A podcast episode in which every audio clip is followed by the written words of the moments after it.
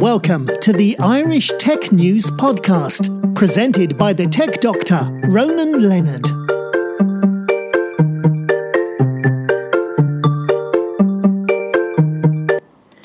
Hi, welcome to today's Irish Tech News Podcast. In this edition, I talk to Jeremy Tisser, the composer of the critically acclaimed VR shooter Raw Data.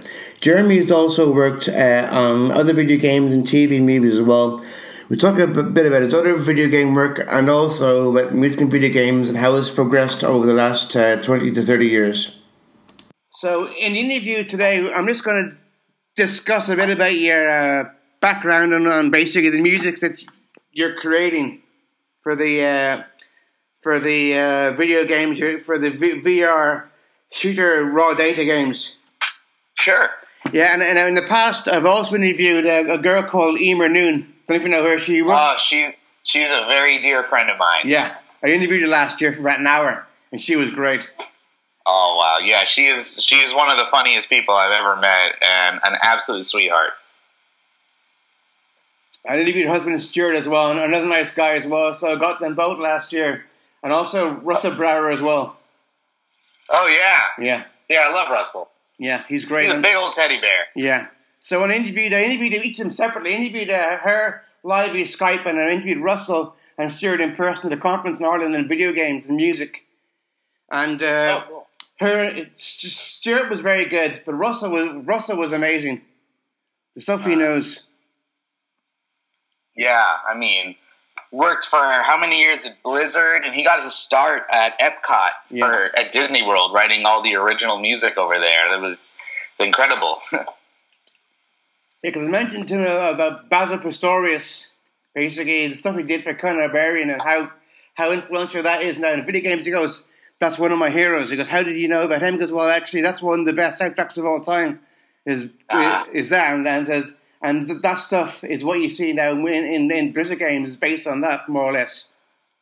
wow, So he was I didn't realize that. yeah, he was impressed that actually that I knew him. He said, "Look, I love music, I love soundtracks, and I love it when a soundtrack fits fits the game perfectly well, like that." And uh, Conan Barbarian is one of those great, great epic soundtracks. Oh yeah, definitely one of the best of all time. Yeah, I said whenever whenever I see that movie, I, I'm thinking of basically the games that uh, the uh, the games that you helped create because that is from that all the epic scores and everything else. And it's and it's the same right now. If you look at Lord of the Rings, stuff that's in that, that's very based on that as well. Howard Shore stuff, brilliant stuff. Wow. I never even put two and two together like that. That's wow. Okay, now I'm going to go back and I'm going to re-listen to all of these things, but with a different set of ears because that's incredible. I didn't. I never thought of that. Yeah, well, for me, basically, I, I just love music and I love soundtracks. And for me, the soundtrack, if it's a video game or a movie, it, it, it adds to it. Like if you look at basically Hitchcock, you've got you got Bernard Herrmann, what he did, and then you got Oh yeah. Spielberg. You've got John Williams. Everything that Spielberg has done has more or less been John Williams, especially like stuff like like Jaws. When you hear da-da, and, and stuff like that there, and then, then you've got other stuff we did like Schindler's List. You hear and stuff like that. It, just great stuff. And then I, I just love it when uh, when somebody who does uh, music for video games or, or or a movie, a TV series, they add to it. And at times like another guy is Ennio Morricone. Whenever I hear any of his stuff, no matter how bad the movie could be, you know it's going to be a great soundtrack. He make he makes it better. Yep. Yep. And, and I think uh, Jerry Goldsmith would fall into that boat because I know it's a lot of Jerry's movies. He didn't quite have the best of luck with Yeah. the movie itself, but his scores were always like. I mean, I, he was he was my biggest inspiration for Raw Data. You know, I mean, the the guy is just his orchestration and his sense of rhythm and meter was just unmatched. It's incredible. Yeah, there's a lot. I mean, even his scores that got thrown away yeah, are like better than more, than film scores today that are coming out in some of the biggest movies. he sounds like Prince. That he's got so many songs you you, you haven't heard, which you haven't heard, that's hidden away in the vault somewhere. And if it came out, you'd be going. "Wow!" Because I, I know a lot of artists, a lot of people, they always just dismiss their best work, and then when you when you think, "Well, why?" You're good at what you do, and just because it isn't up to you to stand doesn't mean say it's bad. No one's going to be perfect every day. Right. It's like trying to be. It's like trying to be uh, Picasso. Picasso's going to have bad days and good days, but even in a bad day, Picasso is still amazing. That's true. Yeah. I mean, it's yeah. I mean, you think about John Williams, and people will say that some of Spielberg's later movies and some of John's later scores are underwhelming, but that's under. You're saying underwhelming compared to Close Encounters Yeah. or Jurassic Park or Schindler's List. Yeah. They're still very much overwhelming compared to everything else being made. Yeah, and then when you hear something like Star Wars, Raiders of the Lost Ark, and the moment the, the orchestra kicks in, you know it's John Williams, and you know basically what he what he's doing is something that he can't probably get to that level again, but he's still going to be good. Oh yeah. I mean, in, in The Force Awakens, I will say the first time I saw that one in theaters, I noticed something. Yeah. He was hinting at the Force theme throughout the whole movie, but the only time he played the entire theme was at the end when Luke Skywalker turned around. And I had the biggest set of chills I've ever Yeah. had in a movie theater. It was like it was a masterpiece. It was it was 60 years of training that built him up to how to craft a story using music and it was just I mean they always tell you hint at the theme, hint at when you're in school, you know, you want to hint at the theme, don't give it all away, you want to build to it. But he took a theme that everyone already knows and he, he gave you the expectation that you're going to hear it, but he never gave it to you until the end. And it was just even after 40 years of Star Wars, it was just there. There's nothing out there that did that to me. It was incredible. Yeah, to me, he's also a bit like John uh, John Barry, in that you've got his great lush orchestrations in the background that build the Mm. picture up. He's another Yeah. guy I really like, because John Barry, like out, out of Africa, is one of those amazing soundtracks as well. Oh yeah, I mean that's just pure orchestration 101. It's just so good. Yeah. And if you hear, if John Barry was to do anything like on a video game right now today, think what he would be able to do because he just knows how to how to create a scene and, and, and make the scene perfect. Oh yeah, I mean it's amazing. You know the the craftsmanship that came out of that generation was just.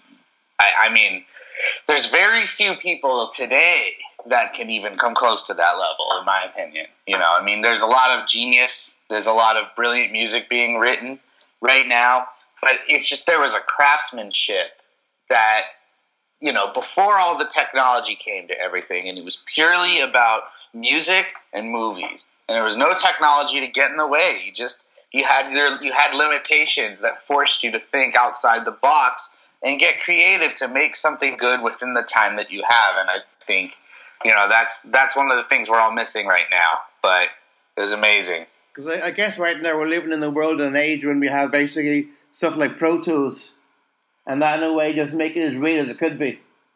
Yeah. yeah, which will take us into raw data. Yeah. Yeah, because I'm used to basically. I had a friend of mine who did a course last year on uh, on video gaming a couple years ago, music, and they did a lot on Pro Tools and that kind of stuff. But he says, I, I miss the old times when actually you had a real band and real orchestration doing this rather than all- um, me- mechanized. I I agree one hundred percent. And like my thing was always coming out of graduate school, and for the last six years, it's been I have to put at least one element live on Yeah. everything I do, and, and that's kind of says a little bit of where the world's gone. If if the goal is to put just one live element on your score at a minimum, then it's kind of like, well, hold on a second. Why can't we do the whole thing live? But it's because of what technology has done, which is a good thing and a bad thing. You know, you got two sides of the same coin, and it's it's just it's really made it made it interesting. You know, the journey is the the the main journey for a composer is the same, but the the tools have cha- have changed a bit. But right now, I can see a lot of live instruments are coming back. Orchestras are starting to come back. The scoring stages in LA are busier than they've been in years. So it's you know, and then London is booked up a year in advance. You know, so it's kind of you know things things are starting to turn around, and hopefully we can get there again. Okay, right now we're going to talk today about uh, your, your background in the uh, VR shooter raw data. So tell us a bit about how that uh, how that came about. Your work on that. Sure. So I've been uh, I've been working with some of the guys at Survios since we were all in at USC, University of Southern California, together. Um, I was in graduate school, and James Iliff, the chief creative officer, was doing his undergraduate degree, and um, we actually met on a different project that was this other lady's uh, master's thesis project, and it was a virtual reality game. Um, this was six years ago now. And Palmer Luckey was building the head mount displays for it when he was still working in the mixed reality lab at USC. And and James and I just we clicked really well. Um, he loved the music I was writing. I thought his designs were beautiful. I was getting inspired by the designs he was creating, and he was getting inspired by the music I was writing, and we just clicked. Um, then when Project Holodeck came along, James was the producer, and he brought me into that. And everyone there liked my music that I had from other things. And so they brought me in to write the music to Wild Skies and Zombies on the Holodeck. Um, this was now five years ago. And then a year later, Project Holodeck turned into Survios. And then two years later, so two years ago now, Yeah. they called me to write the music to Raw Data. So it all started in graduate school, um, and we've just all remained good friends. And I've kind of been on the journey of watching them go, and then they call me in when they need, and it's just been it's been good. Yeah, well, I guess over the past couple of years, the technology has, uh, has improved graphically, and uh, and also cheaper to uh, Yeah. make these games, and in your case, it's cheaper to orchestrate as well the music. Yes. Yeah, I mean, when, when we first started with Project Holodeck, we were doing room scale VR um, before HTC Vive was even a thing, and uh, the Oculus Rift was just a headset on that had just completed its Kickstarter. So we, what the guys at Project Holodeck had done was they took a bike helmet, Yeah. a PlayStation Move, and stuck it on, on top of the bike helmet, looking mildly inappropriate. And then they had this giant backpack with a laptop in it with cables going to another computer. Yeah. And you kind of had to make sure you didn't get tangled with the person you were playing with. And the, the head mount display was attached to the bike helmet, and it was essentially ski goggles with a screen on it. And it was very grainy, and it was very easy to get nauseous. You couldn't really spend more than five minutes in it. If you if you were able to spend ten minutes in there, it was because you've worked with this stuff on a daily basis and got used to it. Um, but it was it was funny, you know, lightsaber duels in this with a giant PlayStation Move sticking out of the out of a bike helmet. Um, so to go from that to just a set of goggles that's lighter than an iPhone, you know, with one cable that they're trying to get a, get rid of. So the next iteration should all be wireless. It's just incredible to see where that's all gone in, in such a short amount of time. Because I can remember two years ago, I tried Oculus Rifts, and I, I was told that you could get seasick. I get seasick very easy. When I when I used it, I felt fine using it. I said technology has improved so much now that in five years' time, nobody will get sick doing it. And then same with the music. The music has, has come on so much that 20 years ago, the music you would have heard would have been 8 bit bleep on the keyboard. And now you hear it in everything guitars, orchestrations, vocals, a whole lot. It's great how it's improved.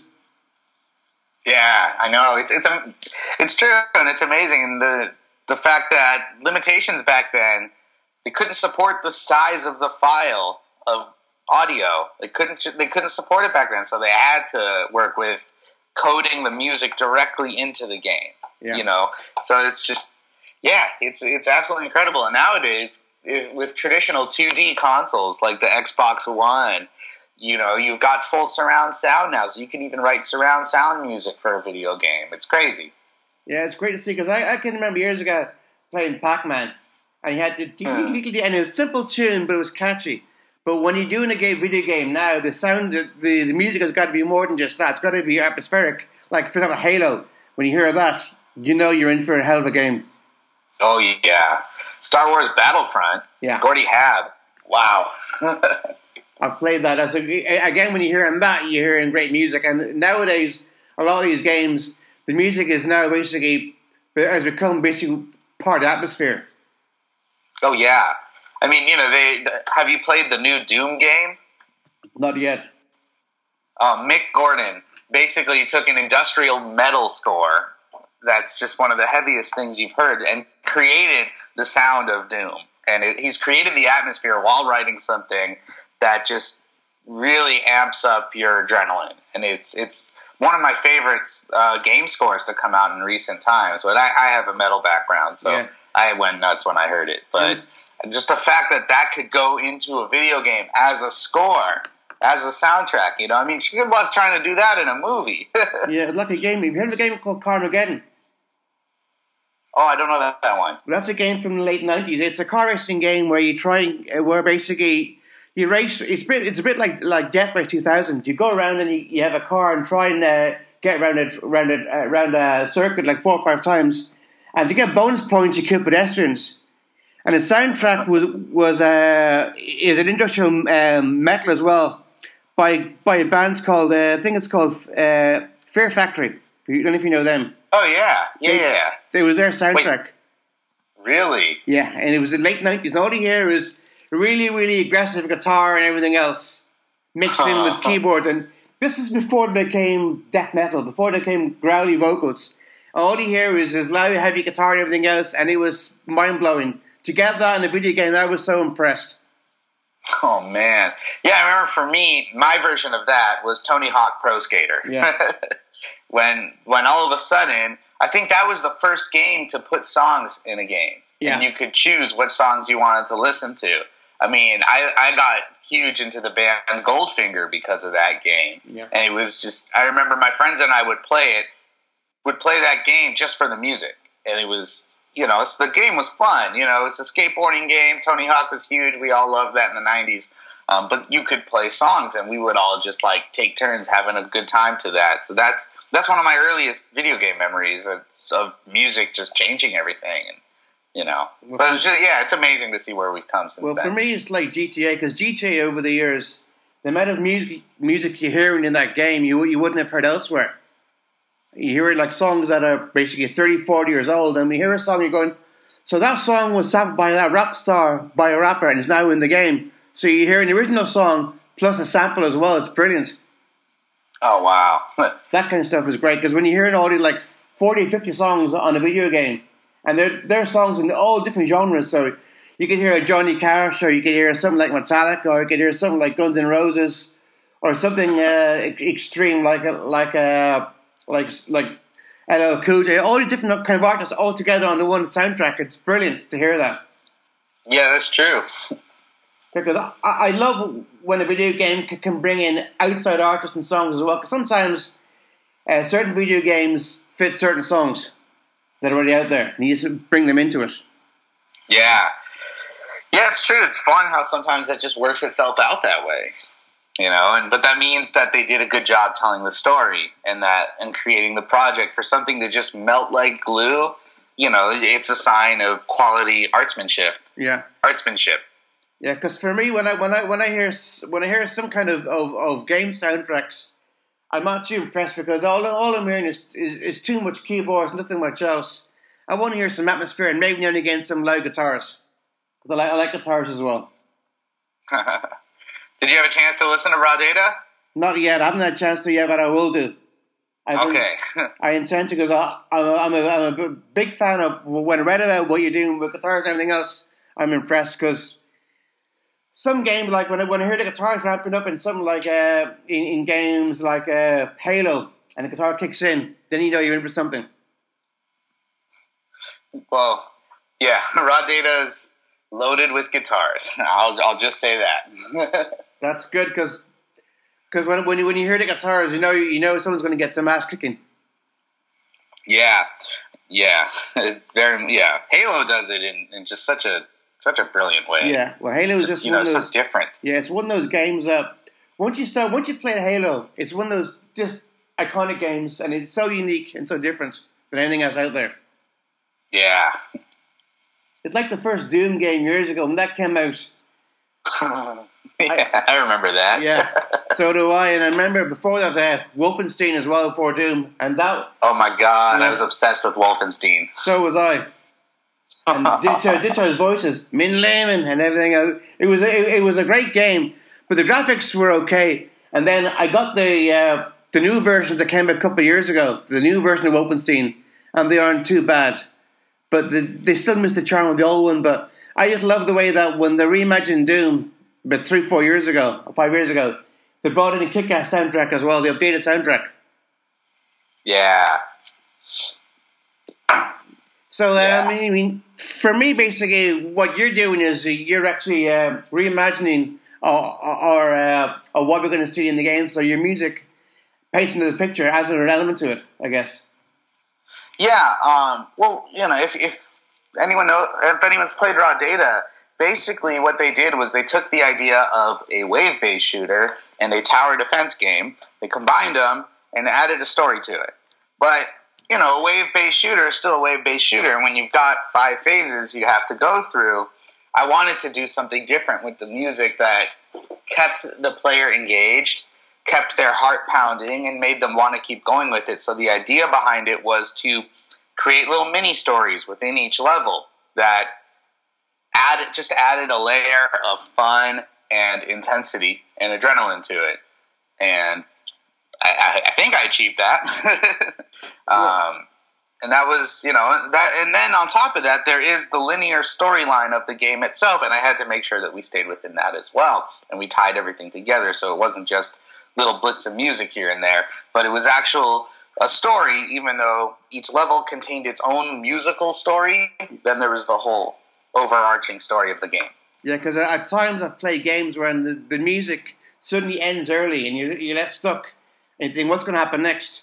Because in my view, the music is meant to tell you, give you a hint what's going to happen next. Like if you hear kind of slush orchestrations, like I've heard it before in, in Doom, and then suddenly in uh, loud noise, you know there's trouble ahead. Yeah. The only thing that we ever did in that sense was the ambient track still needed to kind of, you know, when nothing's going on, when you're not in the middle of fighting, we still wanted the, the player to be on the edge of their of their toes. You know, Yeah. we wanted we wanted you to be up. We didn't want you to sit down and really relax and say everything's okay because you're playing a game where robots are trying to take over the world and kill you. So nothing's okay until you win. Um, so we wanted to just make sure of that so that you were always on on edge. You were always a little amplified. So even when the music calms down a little bit, it's still you know you know what's ahead because of just the, the nature of the game. Um, but then there's the story element too that gets unraveled as the game moves forward. So we don't we, we don't really give too much away with the music um, in terms of the story itself, but we help move it along. So you're like uh, Nine Inch Nails when they did the Quake soundtrack, and it's atmospheric, as the background. Uh, a little more, a little more than atmospheric. I'm much more a melodic kind of Yeah. kind of writer, you know. Um, but yeah, it definitely adds to the environment. It adds to the atmosphere. When the when the action starts, the music starts. You know, when the when the action stops, the music quiets down, and and it does its thing to kind of. Yeah, I guess it would be atmospheric to kind of help put you in there and put you in the mood you need to be in for that moment. Because was when I first played Quake years ago, I remember playing Quake, and the Trent Reznor soundtrack. When I heard that, it was just something I hadn't heard before. But it was so so different than what I'm normally used to, and very industrial. But it was great because you didn't know what's going to happen next.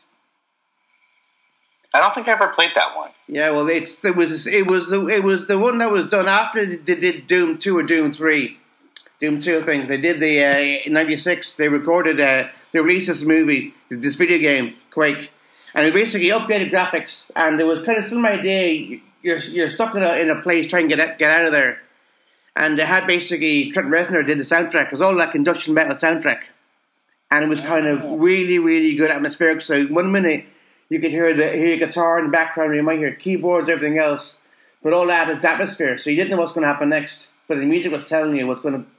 To wa- watch out, you're going to be in trouble soon. Huh.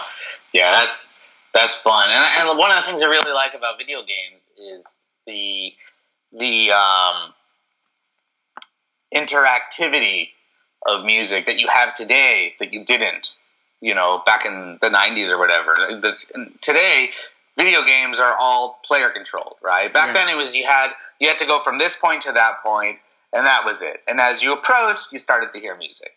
Nowadays, like Skyrim is a beautiful example of when you're walking around and there's no music, and then you get approaching near something and some beautiful music plays, right? And then you're Yeah. approaching a cavern and there's bad guys afoot, and you start to hear the trembling the bad music come in, and then you know, so everything just fades in and out with multiple layers based on what the where the the player chooses to go, and that that to me is like that's the biggest challenge of all, and it's it's that's fun.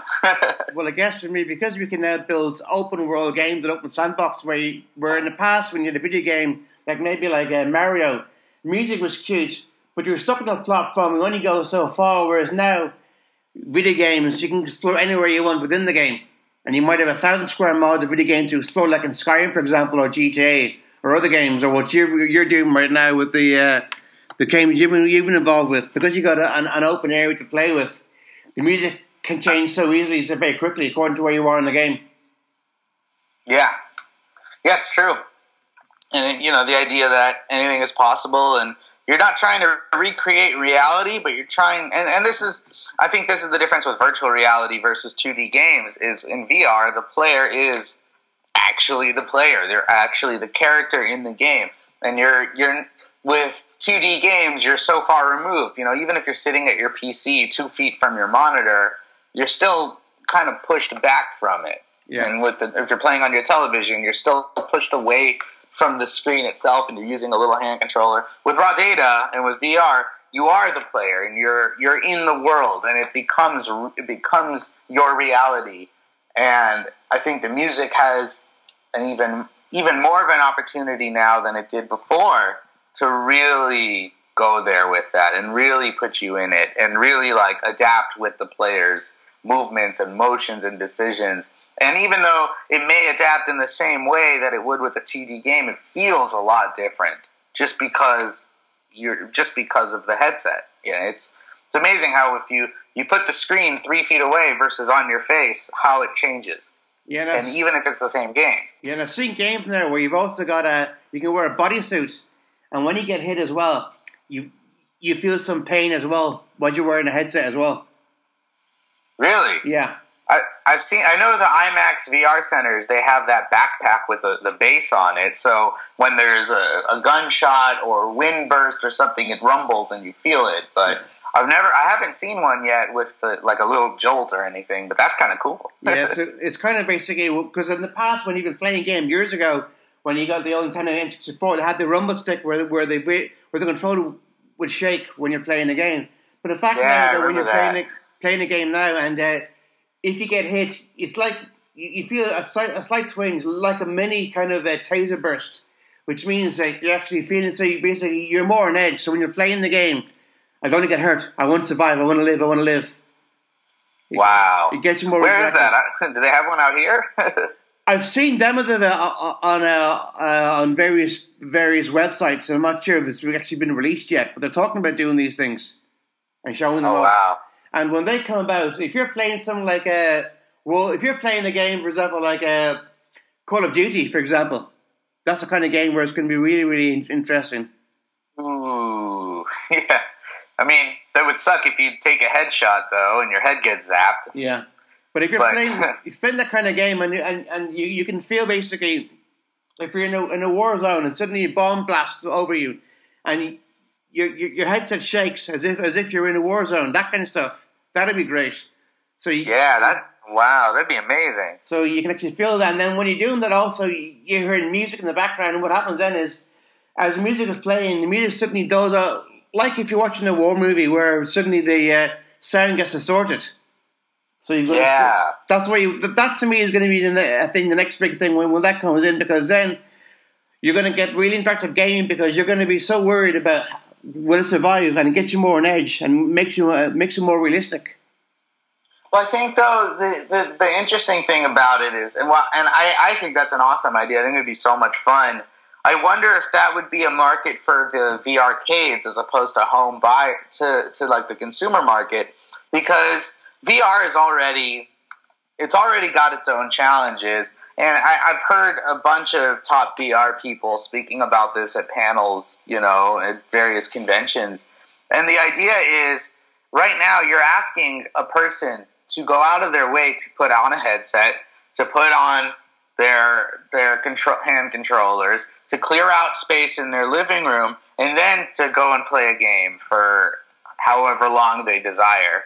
and it's kind of a big ask. You know, when you've got when you got the Xbox, you just turn it on. You can even just turn it on with your remote with the remote. You just push that X button, hold it down, the whole thing turns on, Yeah. and then you just put, sit down on the couch and play a game. It's easy, right? Yeah. But with VR, you're asking someone to put on this contraption already and to invest themselves into it. And it's the word I've heard used is that it's intrusive. While it is fun and it is a whole different experience, the the thing that I wonder is are people going to be willing to then add a body kit to it that they also have to put on?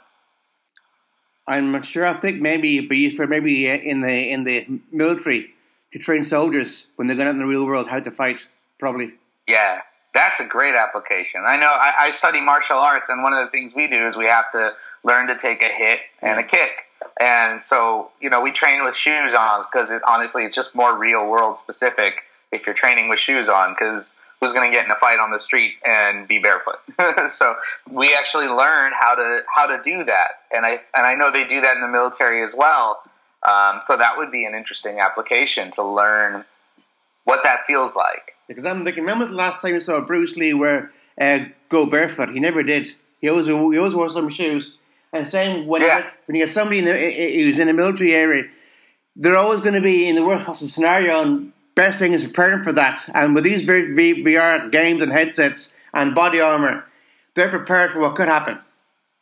Yeah, that's true. That's a and that's that could be huge. You know, people hear in the military, you just hear gunfire, you hear an explosion, and it can already trigger some sort of effect where you you know people get all nervous and stuff because they've never actually been around a bomb. So if you can, if a bomb explodes in the next town and you feel it, if it if it's not the first time you felt it, you're already used to it. Yeah. You know, so it's well, I don't know about used to it. That's probably not the right phrase, but you know what I mean. Like you're already, it's not something brand new. No, but also I guess it means like because remember in World War One there were soldiers who were on the front line and they got shell shock and they and they were told you're fine, go back, go back in trenches. Nowadays, by using this VR VR headsets and equipment, you can actually tell if somebody's going to if somebody can actually handle being in the front line or not with this. And if they can't, you know, give them a give them a, give them a job in back office. They can't go in the front line because you know they won't be able to handle it. That's that's true. That's smart. Well, I'm just thinking because I know that for, a fact that uh, when you see somebody and then they're told, okay, first time you're going out in front line, you haven't heard a bomb in your life, and then suddenly you're hearing one. If you hear it in a video game, you're used to it. And if you think it's going to scare the hell out of you, you you're not sure what's going to happen. You think, okay, no, I don't want to be here. I'd, I'd rather be like Colonel. I'd rather be like Klinger and Mash and stay behind lines and basically dress up as a woman and, and not go not go in front line. I don't want to do that yeah. Because you. No, it's true. Yeah, because you- and, and yeah. oh, sorry, go go on. Sorry, yeah. Well, I'm just thinking that basically because what you're doing with, with the stuff that you're doing, I think in 10 years' time, when we look back what you've done now, it's going to look like in 10 to 30 years ago.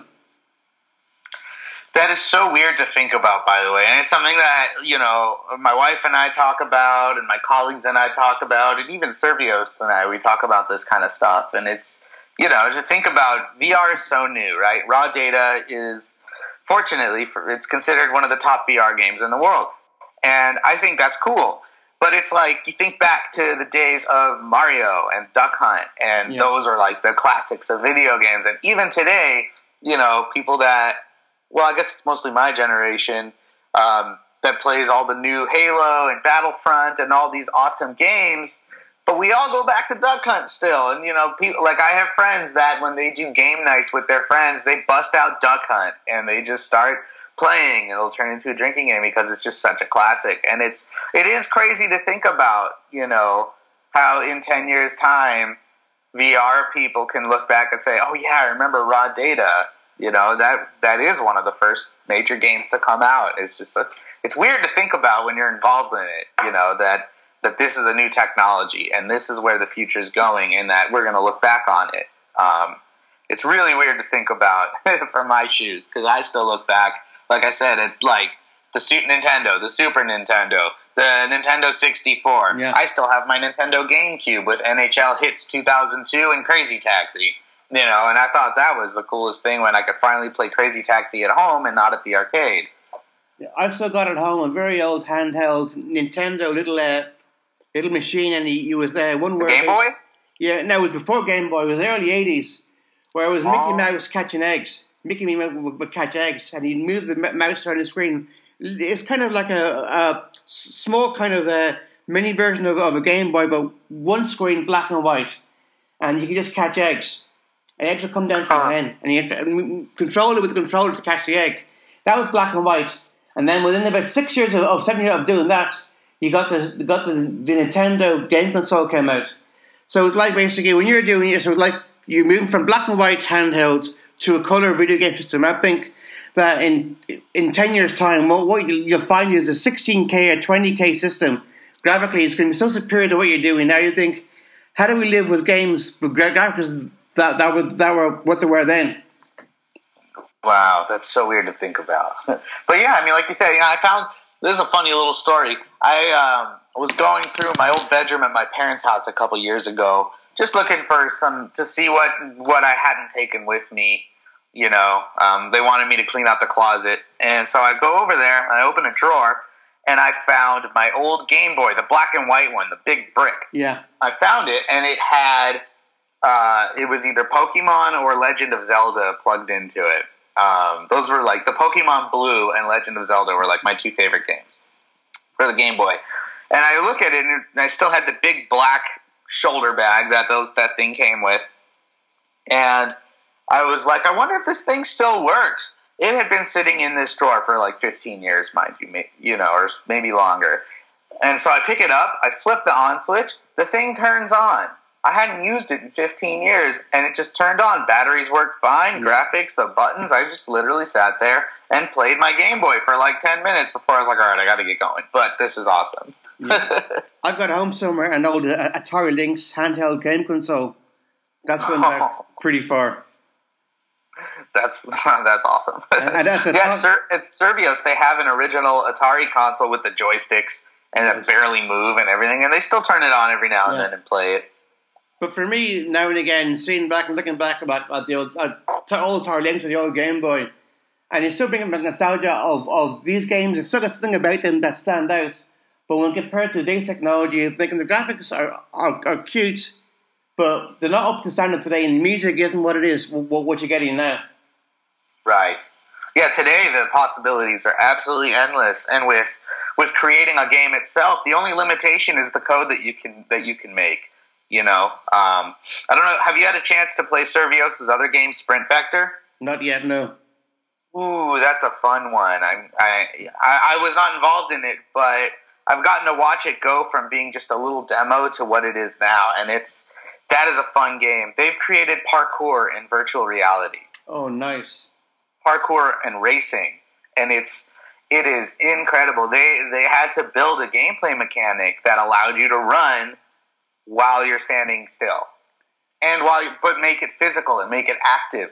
And so people, you know, at E3 and at GDC, um, at Comic Con, people are going nuts over this game. You know, the lines were just huge, and there people are wanting to race, and they hold they hold competitions at conventions around the world to see who can get the best time, and the person who gets the best time each day wins a prize. So people are just getting in line and coming back and and trying to to get, and it's man, if you have a chance to play Sprint Vector, I really recommend it. That is a fun game.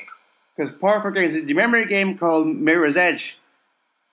No, I don't. That was a game made about seven, six, seven years ago, and it was basically it was a game where you go around a around a city based on parkour. So you- you're jumping over over the city, and you have to try and def- defeat the bad guys that are chasing you. Only way is to do parkour. So you're going around the screen, jumping over jumps and doing things. And at times, if you made the wrong move, you'd slip. You have to start it over again from the uh, level again. It was so annoying, but it, it brought Uh-huh. parkour to mod, to modern game audience. Yeah, that this is kind of like that. Sprint Vector is kind of like that. Um, there, you. I don't want to give anything away because I don't know what's announced. Um, I know that currently the game that's out there is you're racing against a partner, and you are jumping over obstacles, flying through the air, blasting things out of the way. Um, I actually don't know. I know they've been working on it, and I don't know what changes they made to it. But I know that that's the core of the game, and it's awesome. But they, but like I said, they Servio specializes in what's called what they call active VR. So there's you know you have games like Star Trek Bridge Crew, right, which is great. You get to be on the bridge of the Enterprise, and you get to be a part of the bridge team, and you can play with five friends, and each person takes a position, and you work together to command the Enterprise. But you're sitting still with a you're sitting at your desk with the Oculus Rift on, and you can use the and you use I think you can use the touch controllers. Yeah. And you can turn your head and look, but you're sitting there, you know, so you could still sit for a couple of hours playing this thing.